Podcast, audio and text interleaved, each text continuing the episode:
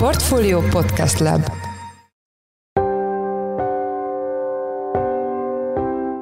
Sziasztok, ez a Checklist, a Portfólió napi podcastje május 10-én kedden. Ebben a podcastben munkanapokon lapunk elemzői és más szakértők segítségével dolgozzuk fel a nap meghatározó gazdasági, pénzügyi témáit. A mai műsor első részében a tőzsdéken látható globális eladási hullámról és a piacok jövőbeni kilátásairól lesz szó. Attól rendkívüli a, a mostani helyzet, hogy nincsen nagyon hova menekülni. Tehát azt látjuk, hogy az elmúlt hetekben az az esés, ami rajzolódott a tőzsdéken, az gyakorlatilag minden eszközosztályt érint, és ugye klasszikusan, amikor esésről, részvény, tőzsdei esésről szoktunk beszélni, akkor elsősorban a részvénypiacokra gondolunk, és hát most nem erről van szó. A témával kapcsolatban Nagy Viktort, a portfólió vezető részvényelemzőjét kérdezzük. Az adás második részében a Lidl bejelentésével foglalkozunk, mivel az üzletlánc megtiltja három árstoppos termék vásárlását a nagykereskedőknek. Én Pitner Gábor vagyok, a Portfolio Podcast Lab szerkesztője, ez pedig a checklist május 10 kiadása.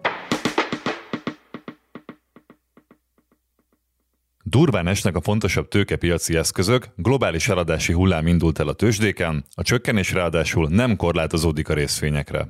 Arról, hogy mi történik pontosan a piacokon, Nagy Viktort, a portfólió vezető részvény elemzőjét kérdezzük. Szia Viktor, üdvözöllek a checklistben. Szia, üdvözlöm a hallgatókat. Mi történik a tőzsdéken? Rendkívüli a mostani helyzet? Hát ugye, ahogy a felvezetőben is egyébként említetted, attól rendkívüli a, a mostani helyzet, hogy nincsen nagyon hova menekülni. Tehát azt látjuk, hogy az elmúlt hetekben az az esés, ami rajzolódott a tőzsdéken, az gyakorlatilag minden eszközosztályt érint, és ugye klasszikusan, amikor esésről, részvény, vagy tőzsdei esésről szoktunk szoktunk beszélni, akkor elsősorban a részvénypiacokra gondolunk, és, és hát most nem erről van szó. Tehát, hogy most azt látjuk, hogy nem csak a részvénypiacról igyekeznek a befektetők tőkét kivonni, hanem a, a kötvénypiacon is hasonló folyamatokat látunk, a nyersanyagpiacon is, a kriptovalutáknál. A korábbi nagy kedvencek azok, amelyek korábban vezették a, mondjuk a tőzsdei emelkedést, a nagy tech cégek, gondolok itt az elektromos autógyártókra, nagy technológiai cégekre, a big tech-ekre,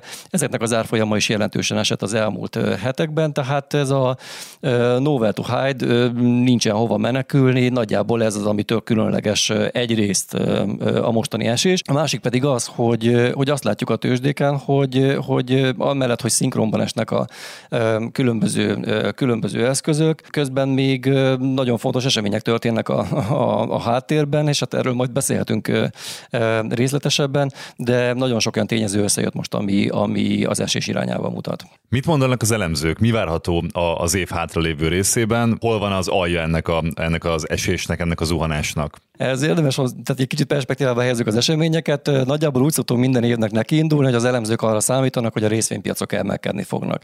És hát idén is így volt ez. Annak ellenére, hogy az elmúlt két év kifejezetten erős volt. Ugye emlékszünk arra, hogy 2020 az gyakorlatilag a Covid válsággal kezdődött, és akkor egy hatalmas esés rajzolódott ki a piacokon. Fontosabb részvényindexek 50-60 százalékot estek a korábbi csúcsokhoz képest, és aztán egy nagyon gyors visszapattanás történt, és 2020 március óta gyakorlatilag folyamatosan tart az a rally, ami, ami egészen mostanáig tartott, és hát különlegessége volt ennek az emelkedésnek, nem csak az, hogy milyen rövid idő alatt mekkorát emelkedtek a különböző eszközöknek az értékei, hanem abban is különleges volt, hogy, hogy nagyobb korrekciók nélkül sikerült ezt végre, végrehajtani. És akkor visszatérünk az elemzői várakozásokhoz, tehát annak ellenére, hogy az elmúlt két év nagyon erős volt, úgy mentünk neki az évnek, hogy mérsékelt emelkedésre számítottak idén a részvénypiacokon a, az elemzők, és hát ezeket a várakozásokat, amik mondjuk tavaly év végén, idén év elején érkeztek, azokat már több alkalommal is módosítani kellett, és most azt látjuk, hogy, hogy többszöri módosítás után is egyre lejjebb kerülnek a részvénypiacok, az elemzők egyre pessimistábbá válnak, a nagy elemzőházak egyre nagyobb része, amellett, hogy egyre alacsonyabb célárakat ad mondjuk az S&P 500 részvényindexre, ami a világ egyik leginkább figyelt befektetők által leginkább figyelt részvényindexe, ja, azt látjuk, hogy, hogy ennek emellett azt is megpróbálják becsülni, hogy meddig esetnek még innen a tőzsdék, és hát ebben azt látjuk, hogy, hogy azok a kvázi célárak, amik azt mutatják, hogy meg, mekkora lehet még az esés, hol lehet a fordulópont, ezek is egyre lejjebb kerülnek, és, hát a mostani szintekről is még egy 10-15 százalékos esést várnak a, a nagyobb elemzőházak. Mondtál már pár példát, de milyen okok vezetnek a, a mostani rekord évelei zuhanáshoz? Voltak ennek látható előjelei? Abszolút, ugye erre azért egyrészt lehetett készülni, hiszen a legnagyobb sztorit, ugye, ugye most mindenki az orosz-ukrán háborúra figyel, főként a régiónkban, vagy akár mondjuk a magyar befektetők is ezt figyelik, de azért ennél, és nem azt mondom, hogy nagyobb esemény, de egy másik esemény az, ami inkább formálja a tőkepiacoknak az alakulását, és ez egyértelműen a világ jegybankjainak a közbeavatkozása. Ugye azt látjuk, hogy, hogy a világban az elmúlt években gyakorlatilag a, most mondanám, hogy az ingyen pénz, de hát a kvázi az, a, az olcsó pénznek a korszaka volt jellemző, és hát ezek az időszakok jellemzően arról szólnak, hogy ilyenkor a befektetők még azokba az eszközökbe is bátran mernek pénzt tenni, amelyek kockázatosak, amelyek vagy ultra kockázatosak. És ilyenek mondjuk a kriptovaluták, vagy az előbb említett elektromos autógyártók. Itt olyan cégekről beszélünk, amelyek sok esetben még értékesítés sem tudtak felmutatni, néhány elektromos autót kiállítanak nemzetközi vásárokon, és aztán nagyjából erről szól a, a történet, hogy a befektetőknek el kell hinniük, hogy a jövőben ezek majd nagy cégek lesznek egyszer.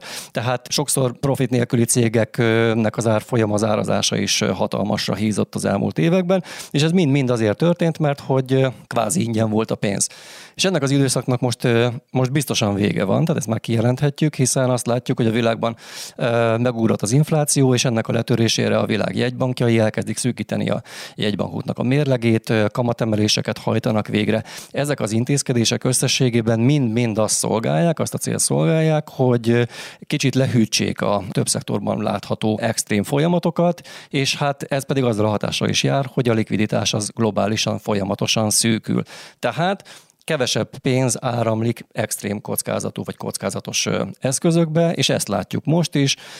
Részvénypiacokról, nyersanyagpiacokról kezdenek el kiárazódni azok, a, azok az extrém folyamatok, amiket az elmúlt években láthattunk. Hová kerül a tőke kiáramlás során távozó vagyon a piacokról? Nagyon jó a kérdés, és pont most egyébként a kollégák azon dolgoznak, hogy összerakjunk egy anyagot arról, hogy hova menekülnek a befektetők, és hát az látszik, hogy nagyon nem könnyű egyébként ezt megmondani. Tehát azt, azt már beazonosítottuk, hogy nagyon kevés olyan szektor van, amelyik kifejezetten jól teljesített az elmúlt hetekben. Tehát most egy olyan esélyt látunk, amikor a befektetők egyszerűen nem szeretnének befektetve lenni.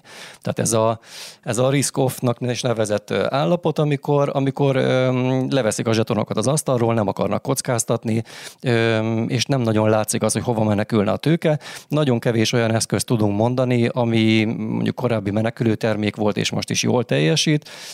Az elmúlt napokban még az arany is kifejezetten gyenge volt. Tehát, hogy most egy olyan esést látunk, amikor még a korábban menekülő eszközöknek tartott termékekből is elkezdték a befektetők kivonni a, a, a tőkét. A részvénypiacon már nagyon nehéz ilyen szegmens, olyan szektort mondani, amelyik jól teljesít az utóbb, legutóbbi időkig egyébként. Például mondjuk a műtrágyagyártók, vagy akár a energetikai cégek, olajipari vállalatok relatíve jól teljesítettek, de az elmúlt napok folyamatai már azt mutatják, hogy onnan is menekül a, a tőke. És hogyha visszatérjek a kérdésedre, egyelőre úgy látszik, hogy szívesen ülnek a befektetők készpénzben, és várják a, a kínálkozó lehetőségeket.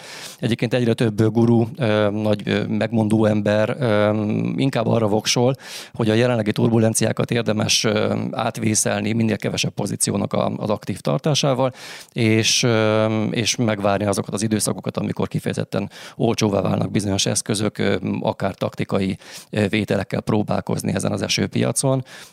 Mi is egyébként figyeljük a, a különböző indikátorokat, és lassan már eljön az az idő, amikor arról beszélhetünk, hogy olyan túladottság, olyan pessimizmus uralkodik a piacon, amikor akár egy rövid távú felpattanás jöhet. Ezzel most arra utalsz, hogy lassan egy jó beszálló árfolyam is kialakulhat a befektető szempontjából? Ha megnézzük, hogy mi történt idén a, a tőkepiacokon, akkor azt látjuk, hogy a kriptovalutáknak az árfolyama 50-80 százalékot esett, a legnagyobb, legnagyobb piaci kapitalizáció, legjobban ismert bitcoinnak az árfolyama 56 kal került lejjebb, de azt látjuk, hogy nyersanyagokban kávénak, palládiumnak az árfolyama közel harmadával esett. A világ egyik legfontosabb részvényindexének, az amerikai NASDAQ-nak az árfolyama 27 kal került lejjebb, a magyar piac is egyébként 26 ot veszített az értékéből.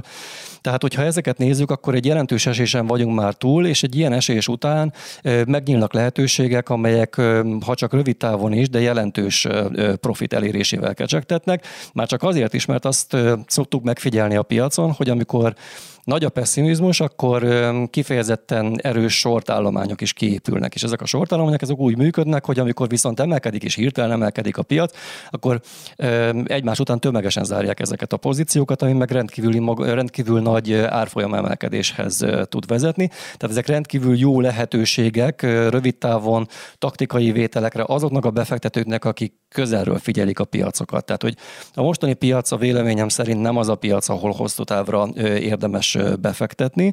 Az a piac inkább, ahol, ahol nem a stratégia, hanem inkább taktikai pozíciókat érdemes kiépíteni. Köszönjük szépen! Az elmúlt percekben Nagy Viktor, a portfólió vezető részvényelemzője volt a vendégünk. Köszönjük, hogy itt voltál a checklistben, Viktor. Én is köszönöm. Sziasztok! Nem ad el három árstopos terméket kisboltosok, cukrászdák és vendéglősök számára a Lidl, így biztosítva a lakosság folyamatos élelmiszerellátását.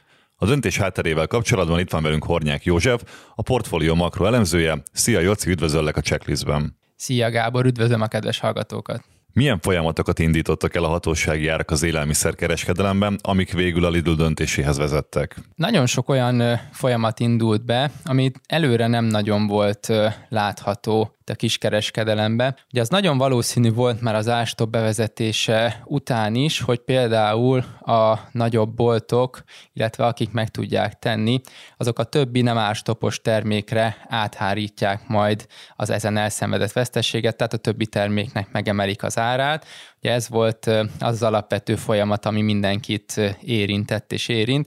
Tehát az ástopot így vagy úgy, de egyébként ugye a többi terméken, aminek nincs befagyasztott ára, ott megfizetjük egyébként.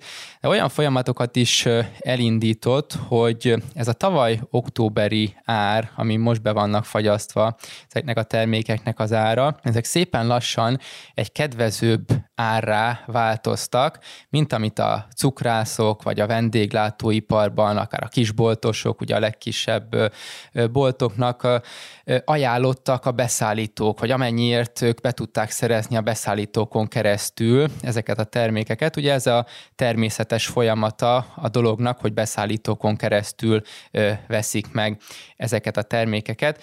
De ezek folyamatosan nőttek és nőttek, miközben az ástop az garantálta a stabil árakat. Ezért egyre több ilyen nagykereskedő úgymond elkezdett bejárni a multikhoz, a nagy láncokhoz, hogy ott szerezzék be ezeket a termékeket. Ugye egyébként ugye a mennyiségi korlátozás, hogy csak tizet lehet venni, ötöt lehet venni, az is miattuk van, hiszen a lakosság nem akar sok mázsa cukrot vagy lisztet venni, hanem ezek a kereskedők vásárolták volna föl. A mennyiségi korlátozás ezt fékezte azért abszolút ezt a történetet, de mostanra már annyira távol van a beszerzési ár attól, amit itt elérhetnek, amit a multik polcairól levehetik, akár tízesével ezeket a termékeket, hogy nagyon-nagyon megéri bemenni és ott vásárolni nekik, majd pedig kihelyezni a saját kisboltjuk polcára, vagy felhasználni ugye a vendéglátóipari e, egységükbe ezeket a termékeket. És ez most már oda vezetett egyébként, hogy sok-sok boltba, ha bemegyünk, nekünk azért láthatunk különböző polchiányokat, részleges áruhiányokat. Alapvetően nem a Lidl esetére vonatkoztatható, vagy nem csak a Lidlnél igaz, hanem sok másik bolthálózatba is, ha bemegyünk, és egész egyszerűen nem találunk csirke mellett, vagy olajat, Hát ez azért van, mert ugye nagyon megnőtt a kereslet ezekre a termékekre. Egyébként már alapvetően a lakosság is elkezdett valamelyes többet vásárolni ebből, tehát rendeződik át a fogyasztási szerkezet, az ástopos termékekből többet veszünk, de hát ezek a nagykereskedők is ö, igyekeznek egyre többet venni. Ennek a folyamatnak kellett megállt ö, ö, adni a lakosságnak ugyanaz az indoka, mint a kereskedőknek? Szeretnék még ezen az áron betárazni ezeket a termékeket? Igen, a lakosság részéről is volt egy ilyen kereslet növekedés, főképpen egyébként április második felében, vége felé, mikor bizonytalan volt, hogy megmarad-e még az ástop intézkedés, akkor elkezdtek többet venni az ástopos termékekből, hogy még azelőtt, mielőtt a piaci ára fölemelnék ezeknek a termékeknek az árát, akkor még be tudjanak tárazni. Ugye ez nem következett be, az ástopot meghosszabbították, de Miután ezeknek a termékeknek sokkal-sokkal kedvezőbb az ára, mint, mint bármelyik más terméknél, ugye a mai inflációs adat is mutatja, hogy közel 10%-kal nőttek a fogyasztói árak. Nagyon sok élelmiszer termék esetében 20-30%-os áremelkedés van éves alapon, és nyilván azoknak a termékeknek, vagy azokból a termékekből az igyekeznek többet venni az emberek, ahol, ahol nem látják ezt a nagymértékű áremelkedést. A Lidl mostani tiltása mely termékekre vonatkozik, illetve hogy fogja az áruház betartatni ezeket a tiltásokat? Most a csirkemell, a cukor és a liszt esetében van ez a tiltás. Ezeket nem vásárolhatják meg a nagykereskedők vagy továbbértékesítésre.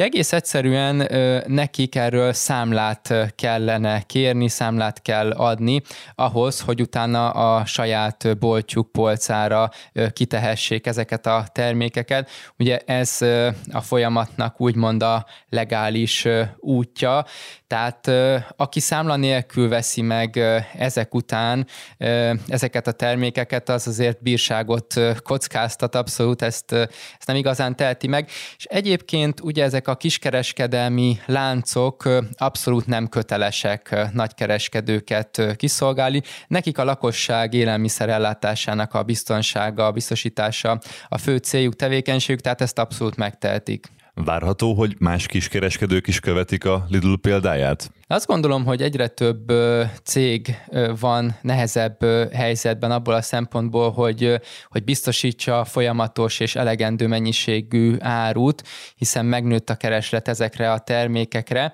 és akik eddig a Lidlbe vásároltak, vagy olyan kisboltosok, akik a Lidlbe vásároltak, azok áttérhetnek, átmetnek a többi nagy lánchoz, még inkább megnőhet a kereslet ezekre az olcsóbb termékekre, úgyhogy könnyen lehet, hogyha azt veszik észre, azt tapasztalják a többi multinál is, hogy csak nagyon-nagyon nehezen tudják garantálni azt, hogy ezek a termékek ott legyenek a polcokon, vagy hosszabb ideig áruhiányjal nézhet szembe a lakosság, akkor követniük kell a Lidlnek a példáját, hiszen egyik cég, egyik vállalat sem szeretne ő üres polcokat kínálni a lakosságnak. A szektor várakozása szerint meddig maradhat fent az élelmiszerárstop? Ez egy elég nehéz kérdés, hiszen a, hiszen legtöbben azt gondolták, hogy májusban már nem hosszabbodik meg az élelmiszerárstop, és, és kivezeti ezt az intézkedést a kormányzat. Ugye ez nem történt meg, és minél hosszabb ideig tartják fönn ezt az intézkedést, annál nehezebb lesz egyébként kivezetni, annál távolabb kerül a befagyasztott ára piaci árhoz képest, így egyre nehezebb és nehezebb helyzetbe fognak kerülni majd a kivezetés szempontjából. Leginkább egyébként különös módon a, a kisboltok szenvedhetik meg ezt leginkább. Ugye minden évben Magyarországon boltok ezrei szűnnek meg, ezek leginkább kisboltok a kisebb falvakban, városokban szűnnek meg, és ők egyébként nagyon gyenge érdekérvényesítő képességgel rendelkeznek a beszállítókkal szemben, tehát ha beszállítók mondanak egy árat, akkor gyakorlatilag ők azt valószínűleg elfogadják, vagy hát csak nagyon nehezen tudnak jobb alkukat kiharcolni, illetve ugye ezek a kisboltok nagyon kevés termékre tudják elosztani az ástoppon kialakult veszteséget. Tehát amíg egy nagy lánc az több ezer terméknek az árát ugye kismértékben megemeli, emeli, azt alig-alig lehet észrevenni, de egy kis bolt a néhány száz terméket árul, akkor, akkor ugye neki nagyobbat kellene emelni ezeken a termékeken, és egyébként is drágábbak a kisboltok, tehát ebből a szempontból nagyon nehéz helyzetbe kerülnek. Tehát könnyen lehet, hogy az ástopnak a meghosszabbítása jelenti az utolsó szöget egyes kisboltoknak a póporsójában. Köszönjük szépen! Az elmúlt percekben Hornyák József, a portfólió makrorovatának elemzője volt a vendég vendégünk. Köszönjük, Jocz, hogy itt voltál velünk a műsorban. Köszönöm, sziasztok!